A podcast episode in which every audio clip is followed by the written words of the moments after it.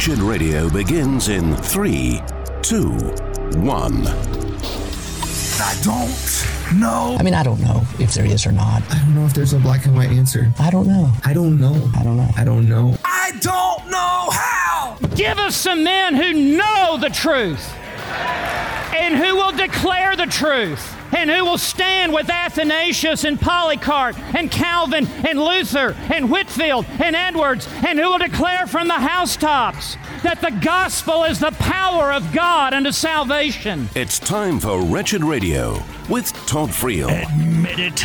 You'd love it if your preacher preached better. Hold on, this is not going to work. Technical, where, where are the people who arranged? I'm supposed to be talking to Stephen J. Lawson, and there's a man that I'm looking at through the internet machine who doesn't have a tie on. What happened to Steve Lawson? Where's my Steve Lawson? What is going on there in Dallas, Texas? You know, I, I repent. I repent. I put on. Do you remember you and I went to a church and you and you you went in the, you went in your pastor's uniform Yeah. with your Brooks brothers and the tie and everything. Oh, yeah. And in the parking lot, because the elders were urging you, hey, a little bit more casual. You took off your tie, and it haunts you to this day, doesn't it? It does. It really does. And um, never again shall I uh, be on the slippery slope and succumb to socialism. See, it's it it is just a matter of time. That is It why evangelical Christianity is where it is. The necktie. Blessed be the tie that binds. Okie dokie. That's my Steve Lawson right there. There it is. Oh, yeah. Yeah, yeah, yeah. I, I like how you tied that together. Ha! I, not. you know who we're amusing? Merely ourselves. Dr. Stephen J. Lawson, he, of course, is Mr. One Passion Ministries, and that passion happens to be preaching. And if you would love it, if your preacher perhaps preached even better, see what I did there, Steve? Even better. Hey, have we got a deal for you? You are holding two conferences to help preachers preach more effectively. Uh, these are the One Passion conferences. There are two in August. One is in Washington, D.C. You're, you might need a special passport to get into that region at the rate we're going. And the second one is going to be in Oklahoma City. That's in Oklahoma. I Googled it myself. If you would like for your pastor to go to a conference led by Dr. Stephen J. Lawson, who you still doing that thing at that uh, master seminary with the preaching business? Oh, yeah. Oh, yeah. No, I'm professor of preaching. I teach first, second, and third year preaching. And then I'm over the doctor of ministry program for expository preaching. So that, that's basically what I do uh, a lot of my time. That that that is the air you breathe. And don't tell Steve Lawson I said this, but I got to tell you, wow, the impact. The pulpits are key for the health of the church. Jesus is building his church, but the longevity of the church, it depends on what happens in the pulpit. And I got to tell you, Steve, even though you didn't wear a tie for me today and I put one on for you, I am not bitter. I'm grateful that you spend so much energy traveling around the country trying to equip pastors to preach even better than they do. So, if people want their pastors to go, or pastor, if you would like to attend one of these conferences, I encourage you, plead with you, you will get something out of this. OnePassion.org. Here's the deal if you go to the registration, You'll get a discount if you use the keyword wretched. That's W R E T C H E D. It's not what a cat does, it's a theological term. Paul used it, so did John Newton. Use the keyword wretched, and you get $48.01 off of registration. Why that peculiar number, Dr. Lawson? Well, because we want it to be $99.99. And so this is the deal of the century, seriously. No, it is a Um, good deal. Yeah, it, it, it is. And uh, if you were in my seminary classroom, you would be paying times 10 uh, to be sitting in my classroom and to receive the very same information. And Todd, I'll tell you, what we're going to be covering is material I've never taught before. It's how to improve your preaching. So we're going to talk about better introductions, better exposition of scripture, better outlines, better application, better exhortation, better conclusions, uh, better everything. So this is going to get down into the nuts and bolts uh, not philosophically, but practically, uh, of how to take your preaching to the next level.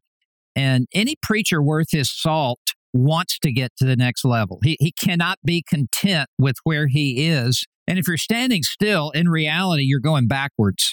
So you've got to always be striding forward uh, to excel still more. So that's what this conference is all about, Todd. Um, it's really it covers three days, so it's really two days of teaching uh, from noon on Monday until noon on Wednesday uh, eight one hour teaching sessions that, that I'll give plus three or four q&a sessions. 99 you, bucks. I'm not kidding. Now look $99 it's not chicken feed although that's probably even more expensive these days. This is even steve even if the contents were crummy this is a good deal. That's this is a phenomenal deal i'm telling you and I have been focused on this subject of training men to preach the word of God uh, pretty strong now for over a decade. And I have amassed, I, I think, a pretty deep well of, of information and, and uh, uh, advice to give. I, have written books on the preaching of Martin Luther and John Calvin and Jonathan Edwards and John Knox and Spurgeon and Whitefield and Lloyd Jones. And, and so I'm just drawing from all of this vast uh, exposure I have had uh, to great preaching today, as well as great preaching down through the centuries. Yeah, and you yourself, you've preached over a dozen different sermons, have you not? yeah, yeah, in, in, in, like one week.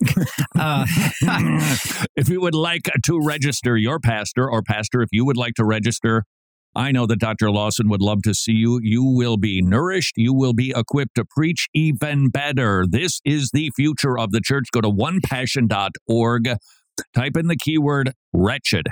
You're going to save a lot. Furthermore, we'll send you a copy of Drive By Theology featuring Dr. Stephen J. Lawson. This, this is better than the Ginsu knife business on the TV. All right, Dr. Lawson, you said that you are going to spend time teaching pastors how to write a better introduction. Yeah. All right. So I'm going to give you an introduction and you tell me where I went wrong. Would you like to pick a text for me? Sure. Uh, Romans 1 16. Romans 1 16. What's Romans 1 16? no, 23. What's 16? For I am not ashamed of the gospel, for I it is the power that. of God Hold unto on. salvation. Let me, I'm buying myself time here. Todd, that's in the Bible. It's in the Bible. Okay. By the way, I just heard a little bit of an exegesis on that particular text. It yeah. is, I, and I heard it phrased so loverly by Dr. Milton Vincent. He said it is the power. So if you are looking for the densest expression of God's power, it is found in the gospel.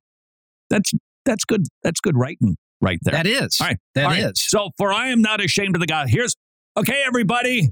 Um, hey, Look, I know you want to get out of here because uh, the Twins are playing this afternoon, and you know the traffic out on 94. It is a killer, isn't it?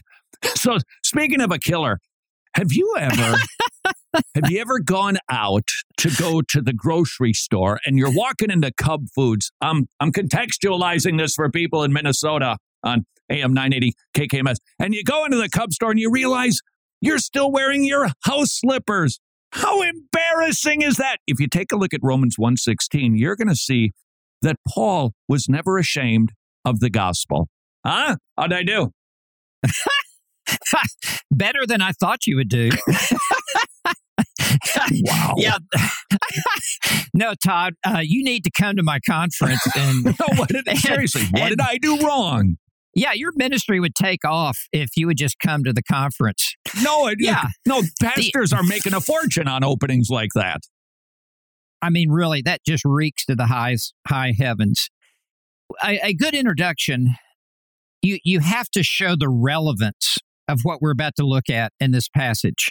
Uh, you you need to sell the congregation that this is so important. What we're going to be looking at today and explain to them why this is so important. At the same time, you've got to capture their interest And so you can start with uh, an illustration, you can start with a quote, you can start with a strong opening sentence, you can start with the historical background where Paul was as he wrote this. Uh, you can start in any number of ways to draw in the listener, and it has to be connected to the message. Like what you just did had no connection with anything. It had the word embarrassed, ashamed. See what I did there? It's the wounds of a friend, Todd. I'm I'm uh, I'm speaking to you as one who loves you. um, and then you orient the listener to what we're going to be looking at, and and to show them um, really what will be said. And you, you need to state what is the the big idea, what is the main thrust, the central purpose uh, of this passage of scripture, so everyone knows where we're going. And I want to hear it and Todd, let me say one more thing. You can't because a good preacher knows when to wrap it up. Okay. And I'm okay. looking at my clock and you're wrapping it up. But here's what we're going to do you're going to get your one thing, and you are going to have a couple of minutes to put together your opening. What was that passage? Ro- Roman something? Yeah. You're going to put together your opening and how it might be done better. OnePassion.org. Pastor, please attend one of these two amazing events. Don't forget the keyword wretched. OnePassion.org. We will be back with the tireless Dr. Stephen J. Lawson next on Wretched Radio. You're familiar with this sound. You're sitting in church. Your pastor is preaching. You have your John MacArthur study Bible open. The pastor is reading the scripture, and all of a sudden you hear everybody in church turning the page because they all have the same MacArthur study Bible. Why? Because it is so helpful to be able to read study notes underneath the verses to really grasp what God's Word is trying to teach. How would you? Like to share the joy of putting a John MacArthur study Bible into the hands of a believer in the Philippines. They typically make about 12 to $15 per, not hour, per day. It's a luxury item, and it would be such a blessing $25 a Bible, four Bibles, $100, or perhaps you could send a Bible to a brother or sister in the Philippines every single month. Would you please consider doing that to bring joy to our brothers and sisters? wretched.org slash Bible. Hey, thanks for listening to Wretched Radio today. First of all, I want to say a huge thank you to all of you who enjoy our resources and listen to our programs. It's because of folks like you that we can continue to share the gospel far and wide. We know you're no stranger to our store at wretched.org, and for that, we are truly grateful. Have you ever prayerfully considered becoming an ongoing monthly Wretched Gospel partner? Look, no pressure. It's just an amazing way that we can together share the life changing message of our Lord Jesus Christ. And let's be honest, who doesn't want to be a part of that? You don't have to worry about your money or where it goes because we're members of the ECFA, which means we couldn't waste your money even if we wanted to, but we don't want to. In fact, 83% of every dollar you give goes directly to ministry. That is a verifiable fact. So if you're ready to jump on board, just visit wretched.org slash donate or text the word wretched to the number 44321. Wretched. Amazing grace, amazing gospel. Ah, some good news. Two encouragements from the Tomorrow Clubs. They have hundreds of weekly kids' meeting clubs in Eastern Europe, but now they've expanded to Africa and the kids are swarming the Tomorrow Clubs. They have never seen greater attendance than the hundreds of new clubs that they are opening up in Africa. That should encourage all of us. The gospel is going forth and reaching kids in unreached places. Encouragement number two. Would you like to become a Tomorrow Club's ministry partner? Your support will help the Tomorrow Clubs open up even more Tomorrow Clubs and reach even more kids with the gospel. Please consider becoming a ministry partner at tomorrowclubs.org slash wretched. Tomorrowclubs.org slash wretched.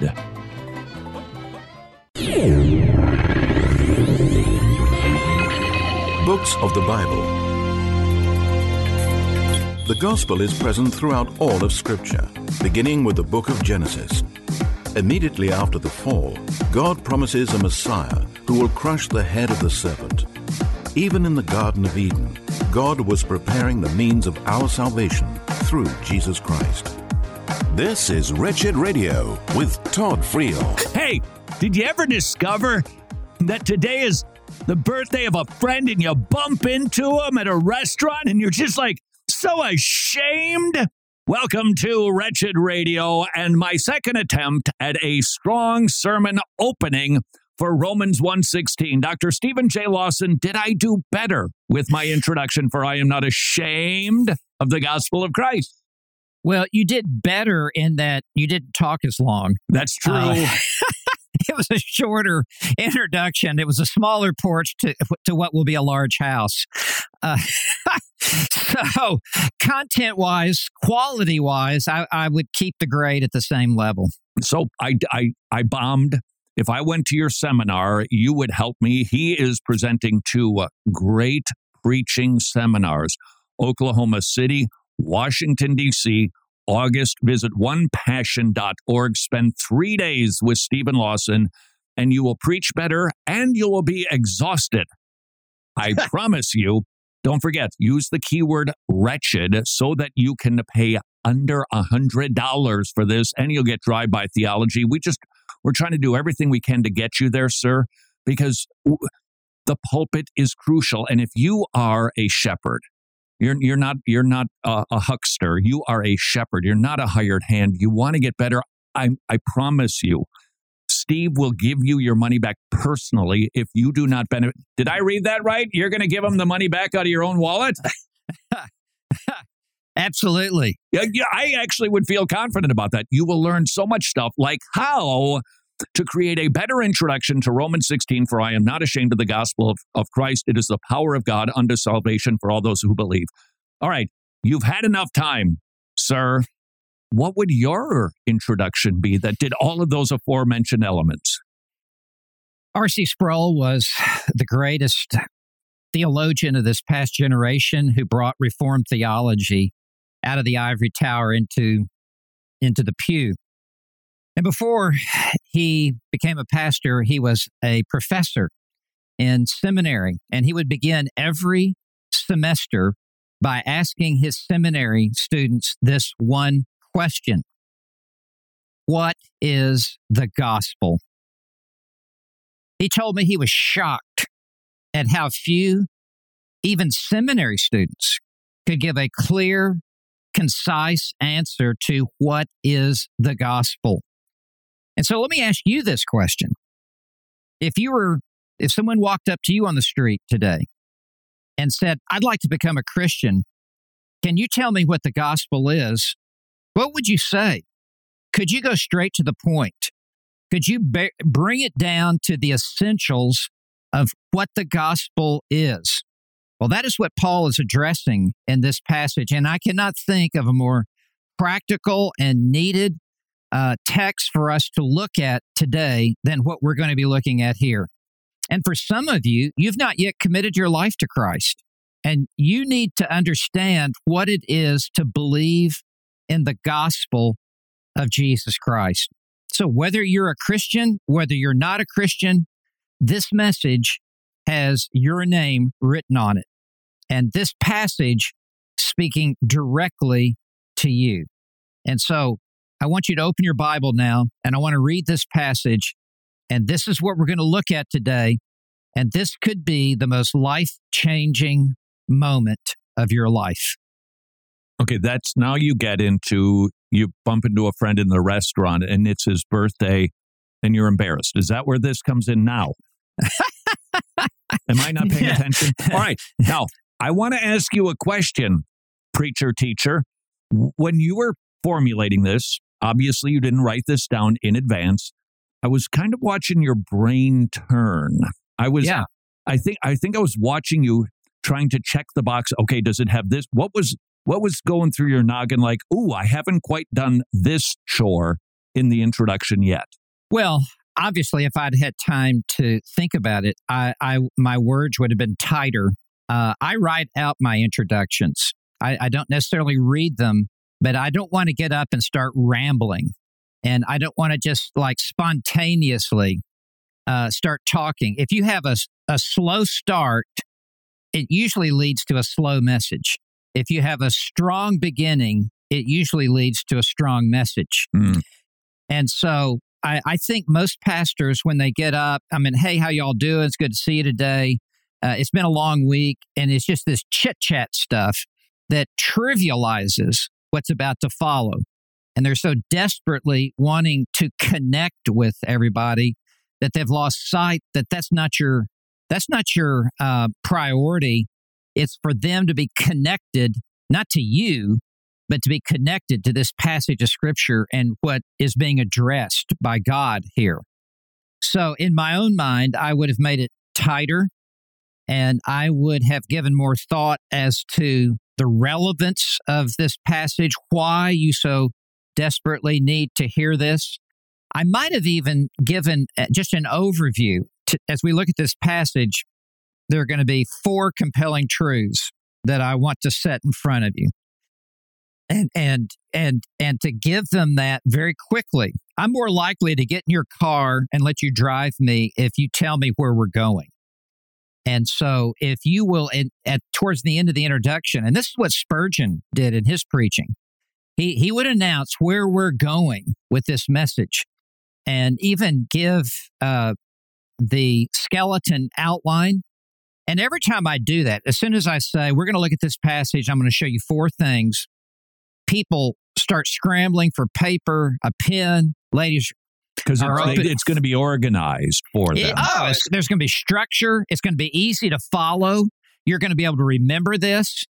So, uh, structure is critically important in, in preaching. Okay. So, you know what I'm thinking right now? Regrets, I have a few. You won't remember this, but one of the worst days of my life involved you, Dr. Stephen J. Lawson. Oh, wow. Oh, one of the worst days? Yeah. You usually have your best days with no, me. No, no, no. Uh, and I'm going to tell you why. And everybody who's a preacher is going to go, yep, I get that, for real. We were at Bob Jones University together. Yeah. Remember with sermon audio? We were doing the uh, yeah. conference together. Yeah. Yeah and I was about to preach. I was two minutes away, no Stephen J. Lawson in sight, and you came marching down that aisle, and my guts just flip flopped. Oh, good. So now I'm thinking about that sermon and how I could have done that introduction better. You did so well that day, Todd. Mm-hmm. You were you were very well organized. It was structured. It was easy to follow. It was compelling. It was clear. It was concise. Biffed it on the intro. I uh, biffed it on the intro.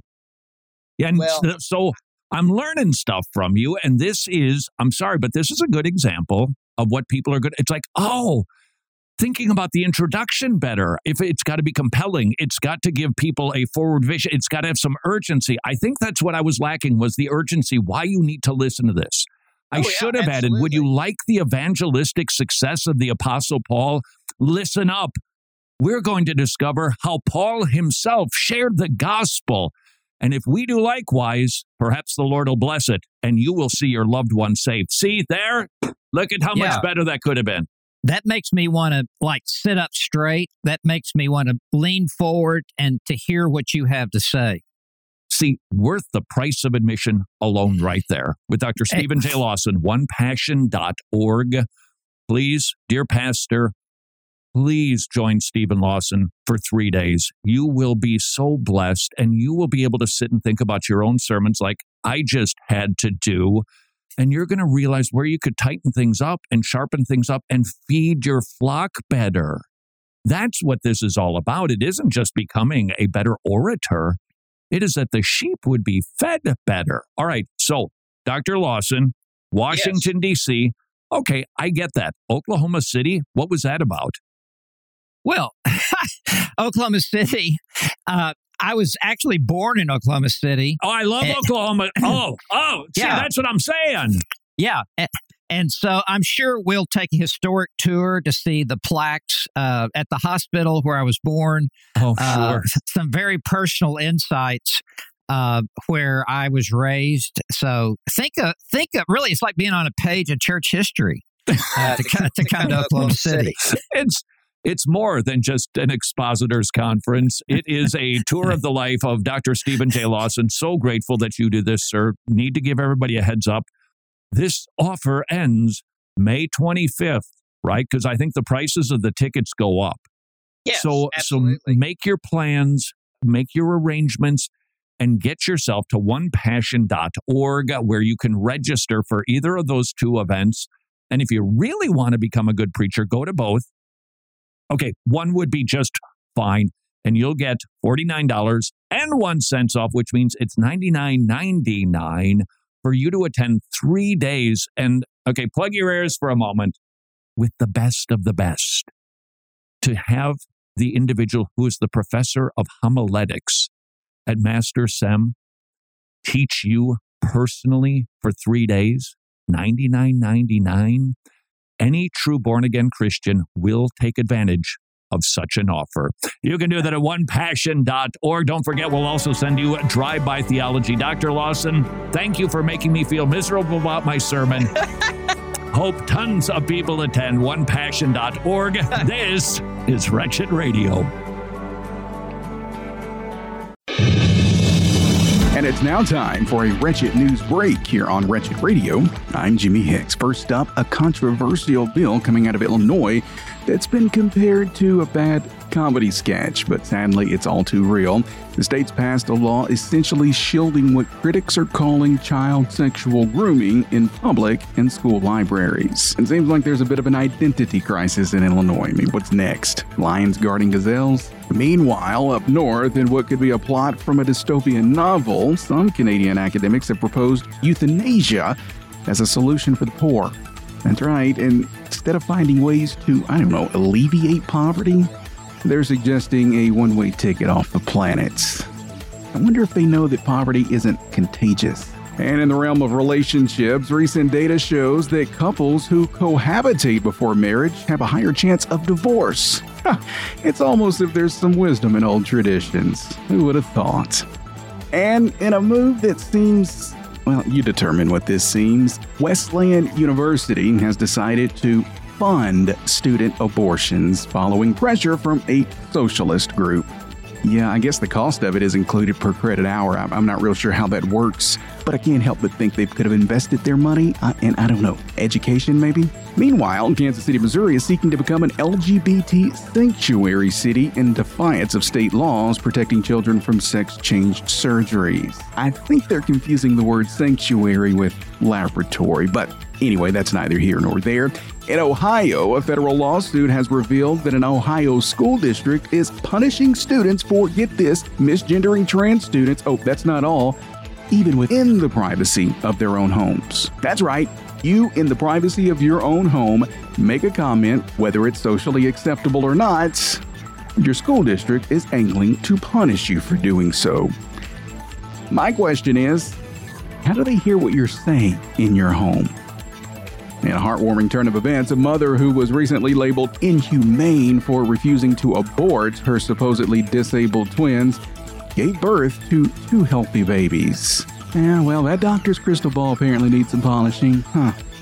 And in the world of media, Great American Media has announced an upcoming merger with Pure Flix, which potentially boosts family centric content.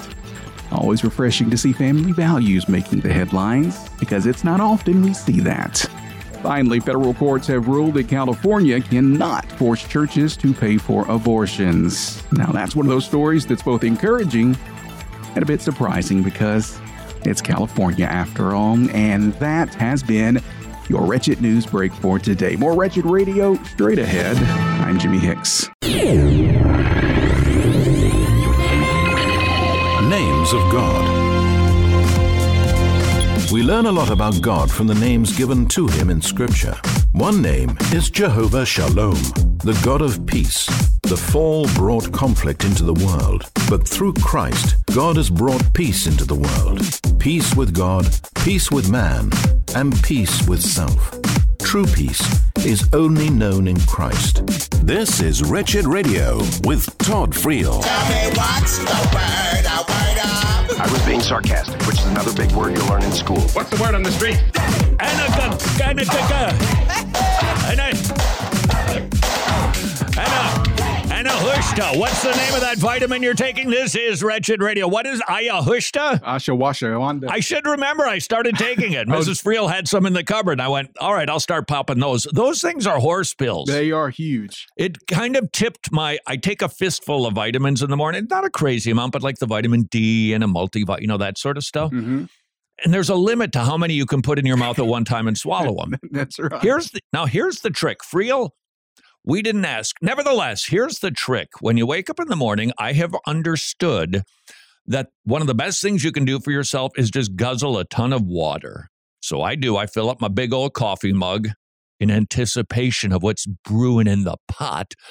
And I fill it up with water and I take my fistful of vitamins, put them in my mouth, and then I start drinking the water. But you got to drink, get the water down first. Because if you let the pills lead the way, ho, ho, ho, it's, it's sort of like being a congregational led church. you got the wrong folks leading. The point is you got to get the water. You got to lube the chute, if you will. I think that's the medical term for it. And I think um, while even while I'm doing that, the Ashawasha Hanagunda, that that elephant pill, is just it's just a little too much Yeah. to guzzle in one big shot. And it's supposed to help your memory. Well, how come I can't recall the name of this vitamin if it's so good for the noodle up above? Today's special word is anagogical. That's right. I said it. Anagogical. It is a form of interpreting the Bible. Did you know that historically we Christians haven't always agreed on how we are to read our holy book? Do I think we have it right today? Yes. Yes, I do. Mm, but I, I will say this without without backing down on my earnest belief and confidence that we have a correct interpretive mo- model in the grammatical historical hermeneutic. Nevertheless, it is a really good reminder that as we go about the business of talking about the saints who came before us in different centuries and how their understanding of how to read the Bible isn't quite what we think it should be, that in 500 years, people might be talking about us like that. Ah! Ah! What do you mean I didn't have something right? Oh, wowza. So, with that perhaps humbling thought in mind, let us go back in time and study the history of hermeneutics. That's right, the art and science of interpreting scripture. In case you're interested in the grammatical historical approach, we do have a resource. It is entitled Hermenhu, available at wretched.org. Um, let's start with Jewish interpretation.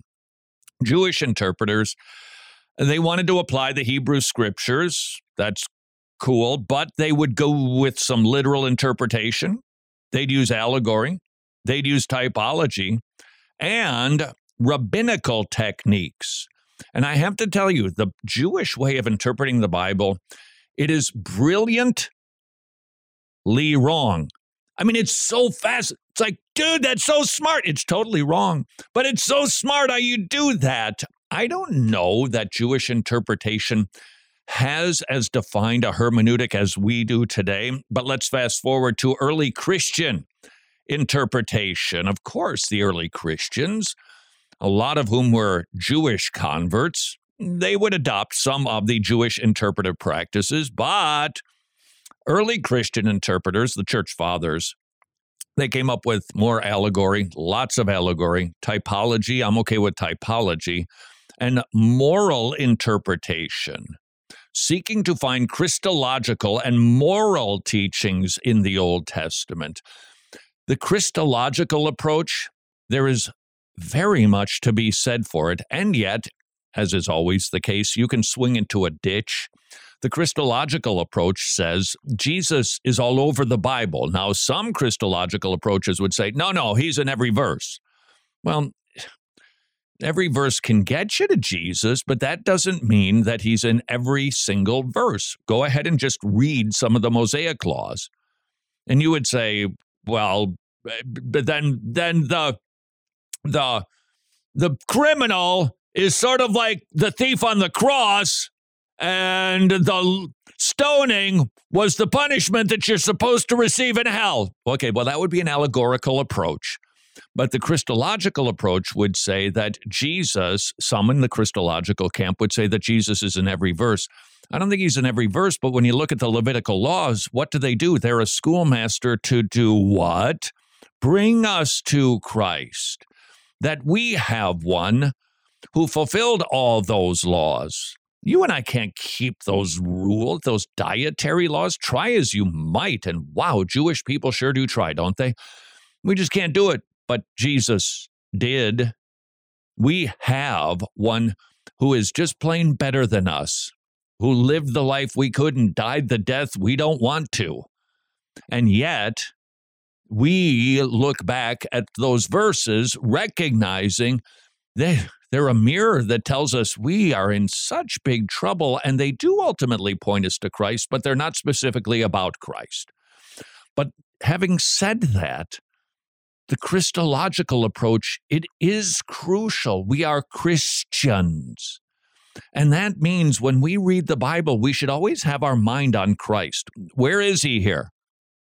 How does this verse teach me more about my Savior so that I can appreciate him more and love him more? Got to tell you, we're going to do this one of these days. Maybe ne- maybe next week we'll give this a run. I I'm listening to Milton Vincent at Cornerstone Fellowship Bible Assembly Community Church. What do they call that thing out there?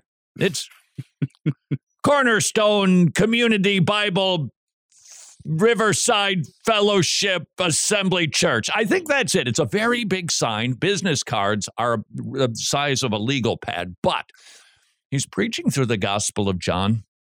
And every sermon that I hear from this man, you can tell his heart. You can you know that his affections are on Christ. You know it because that's how he talks about Jesus. And he tries to lead those who are listening to him to love Jesus too. You can just tell. Why? Because he's Christological. He's trying to remember Christ in the text and not just to teach us the correct Christological understanding of the second person of the Trinity, but so that we would love the Good Shepherd. That is the aim, in my opinion, of all good preaching and in really good Bible reading.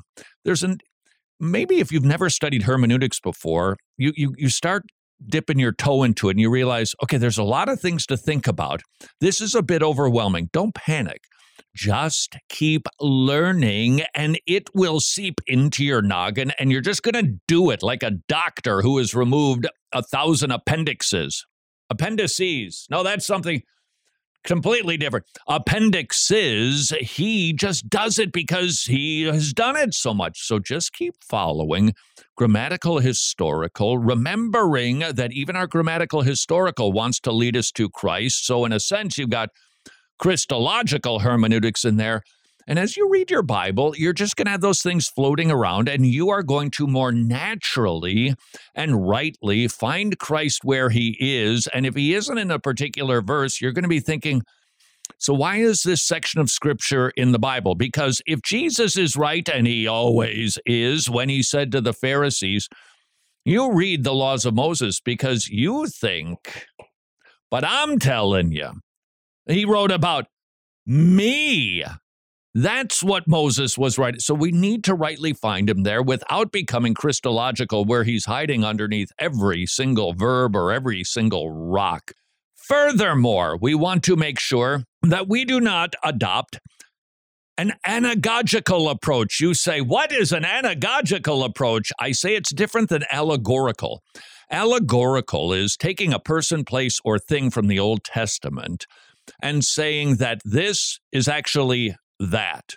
So Eve is actually Mary. You say, that sort of sounds like typology. No, typology is different because the New Testament says that back there is actually a picture of this. Allegorical basically takes typology, typological interpretation, and puts it on steroids. But then you've got the anagogical, which actually goes back to about the second century. Guys like Origen, 200s, uh, mid 200s, give or take, that scripture had three different levels to it literal, moral, and spiritual. As the Middle Ages approached, we started looking for mystical, heavenly meetings. So, guys like Thomas Aquinas, they went about the business of trying to find some sort of mystical tradition, which they also have, by the way, in Jewish Kabbalah, Islamic Sufism. We have Christian mystics. How do they interpret the Bible? Anagogically. Go ahead, just turn to the person next to you and say, I'm never going to turn to the person next to me and say what the preacher just told me to say. Just go ahead and do that right now. What is the problem with anagogical and how should we be reading our holy book next on Wretched Radio? I know how you're feeling at the thought of switching from traditional health insurance to Medi-Share, which is affordable biblical health sharing. That's a big decision, and it can be kind of scary, which is why Mrs. Friel and I researched Medi-Share and determined yeah, we can trust this ministry. Christians paying for the health needs of other Christians. It's a magnificent ministry.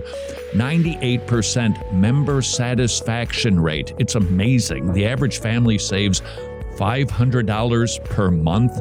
If that sounds intriguing, and I hope it does, please do your research. Visit medishare.com slash wretched, medishare.com slash wretched, or call them and talk to a really nice person at 84434-BIBLE, 84434-BIBLE, 84434-BIBLE. You know, what used to be a movie is now a sad reality. We're living in a world that's gone absolutely bonkers. So much so that six mads just aren't enough to describe it.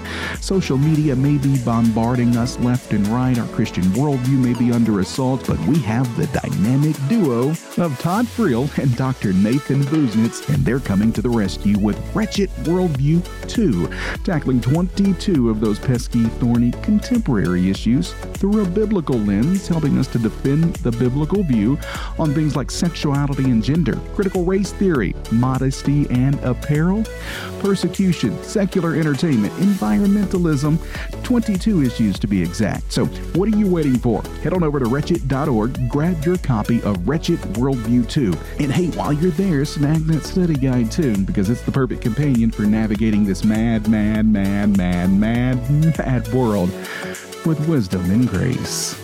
Busy, busy, busy. Last year, Preborn Ministries provided over 92,000 ultrasounds. 54,000 babies were saved. 69 ultrasound machines were placed. 10,000 people responded to the gospel. Preborn Ministries, very busy, saving babies, saving souls. Would you please consider partnering with Preborn Ministries? $28 per ultrasound. Five ultrasounds, $140. Yes, they are expensive, but they save lives. And Preborn Ministries uses good equipment with trained specialists, which is why the success rates are so staggeringly high at saving lives with preborn. Please consider supporting preborn at preborn.org slash wretched, preborn.org slash wretched. Attributes of God. God is incomprehensible. Finite humans cannot fully comprehend the one who created everything. Yet he has revealed himself in the Bible, and while we cannot know him exhaustively, we can know what is true about him. And once we are reconciled through Christ, we will never stop learning about him. This is Wretched Radio with Todd Friel. Loser! You're listening to a jumbo loser. Friel, we knew that. This is Wretched Radio. Here we are talking about how to read the Bible. Oh, the shame. I need some sackcloth and some ashes to repent for not talking about our Bible distribution program in the Philippines. Not only are we desiring to send them Bibles, MacArthur Study Bibles, which, by the way, the footnotes do use a grammatical, historical, interpretive model. We would like to send 10,000. Y'all have been outstanding. We're really close. I think we've got like maybe we're we're 80% of the way there, something like that, 80% of the way toward our goal. And the reason that we actually have a goal and we've actually got to hit it, Lord willing, because we have to order that many to get them at the right price. We, we've got to get them printed a certain way because of the humidity in the Philippines. So we're at about 8,000 Bibles. Mm, if you want to send a MacArthur study Bible to a believer in the Philippines, and might I just do perhaps a custom shout out? If you maybe could send a lot of Bibles, oh, we would just rejoice. We want to deliver them this fall. There's there's going to be some conferences that are taking place, and we want to distribute them there because it, it keeps the cost down by giving them to the pastors when they come to a conference, and then they bring the cases back to their congregations and distribute them. So we are doing this as efficiently as we possibly can, but we sure could use your help in pushing us over the ledge. That doesn't sound like the right illustration. Simply visit wretched.org slash Bible, wretched.org slash Bible as we consider how should we read that book? Well, I would ask you a question because there are so many different interpretive models that we've seen throughout the course of time. I'm fairly firmly convinced grammatical historical is the correct way to read the Bible. Not allegorically, not anagogically, not even exclusively, if you will, Christologically. Instead, we want to read that book the way the original audience would have understood it. No more and no less. Not hidden meanings, not mystical or heavenly meanings. That's anagogical. When you think mystical, think anagogical. When you think some sort of, oh, I didn't know that that was in, whoa, you're probably dealing with allegorical or anagogical. How would you like to be understood when when you write letters or anything for that matter? When you send an email, how do you want to be understood? And you would answer the way that I intended to communicate. Bingo. What did the original author intend to write and communicate to the original audience? And we understand it that way. Now, it gets a little bit challenging because, you know, we're about 20 centuries removed from them. So we've got to study the history, the context of what is going on, because we've got to walk as much as we can in the sandals of the first century believers who received those, tr- those transmissions of information from inspired writers. And so we practice grammatical, historical interpretive practices. And what's the grammar? What was going on? There's the meaning right there. It's that simple and yet that complex also. If you'd like to learn how to do that more, Herman Hu available at wretched.org. Good, I'm glad I got that in. Otherwise, it'd be more sackcloth and ashes for me. how did people interpret the Bible before the Reformation and after the Reformation? Well, it's interesting because if you read the Reformers, you'll notice a transition. They did move from a very heavy allegorical and anagogical approach into more of, not exclusively, but more of a grammatical historiative motif. And that means that preaching changed too. I mean, there were other considerations of the 16th century that forced people to preach differently because of what was going on in the Roman Catholic Church. But it does raise a question, and even if it doesn't, I'm going to raise it anyway. What was preaching like before the Reformation? Can you imagine being a Christian in 1842? How's about, well, that's not before the Reformation for you. How's about 842? We have brothers and sisters who lived then. What was it like to sit in a church and hear a sermon? For your consideration, the history of preaching, this is a generalization, prior to the Protestant Reformation, oodles of allegorical interpretation, all kinds of hidden spiritual meanings within the text, focusing on moralisms do, do, do, get it done, done, done, act a certain way. Once again, I'm telling you, I can't help it. I'm thinking about Milton Vincent again. He, okay, okay, okay, all right, okay. Even though might share parts of this sermon, even though Milton Vincent was trying to feed the sheep so that they would love the Lord more, it still had conviction. But listen to how the way he framed the conviction. Prior to the Reformation, it would just be that scolding finger pointing, stop thinking, stop doing, stop living. Just very, just moral demands. Milton Vincent was talking about the Good Shepherd. And he was talking about in the first century that there would be pens with walls but no roof. And so the hired hands, of course, they could climb over the wall and they would steal the sheep. But the good the uh, the good shepherd doesn't do that. He goes through the door. He goes through the gate, and of course, we know that Jesus was also the door besides the good shepherd. And what does he do? He puts the sheep inside of the fold, inside of the pen, and he closes the gate so that they would be safe. But because Jesus boldly identified himself as the good shepherd of Psalm 23, the sheep, they come and they go. They're, they, they're, they're safe with Jesus. They're, they're safe, if you will, in the enclosure.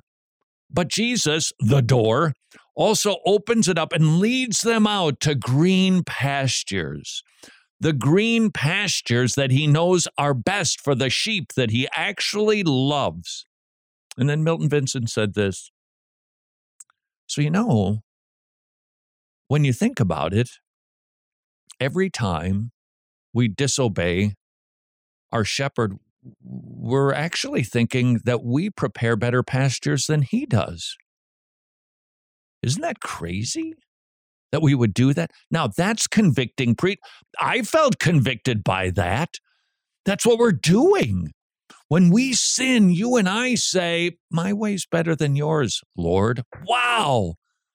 How foolish are we when we've got a good shepherd who lays down his life for the sheep? It was such a good sermon. Okay, here's, here's an illustration of understanding the history. A hired hand, a false teacher who comes in to steal the sheep, he was identifying the Pharisees as that.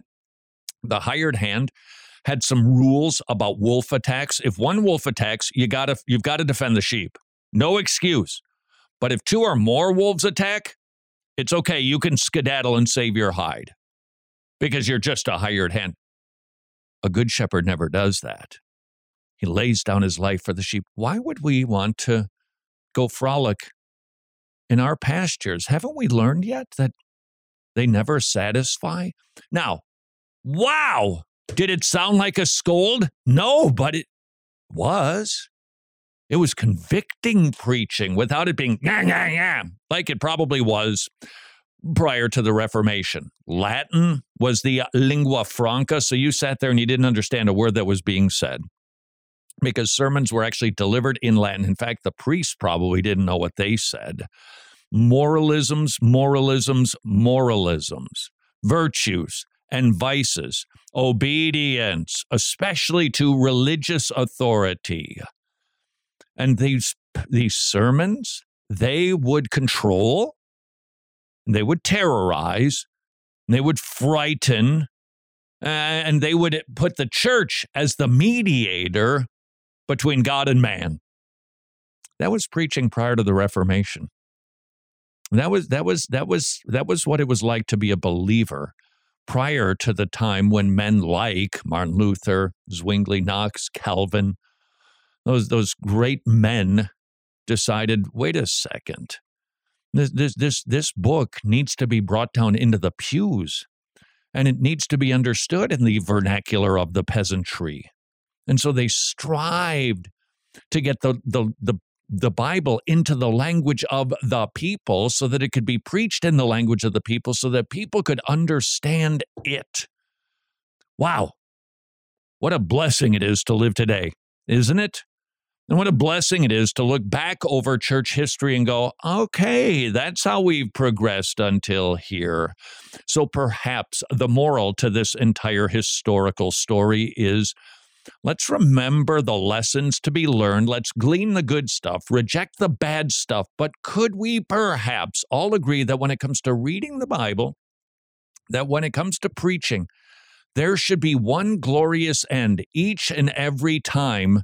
And that, of course, is the Good Shepherd. That should always be our conclusion. And until tomorrow, go serve your King.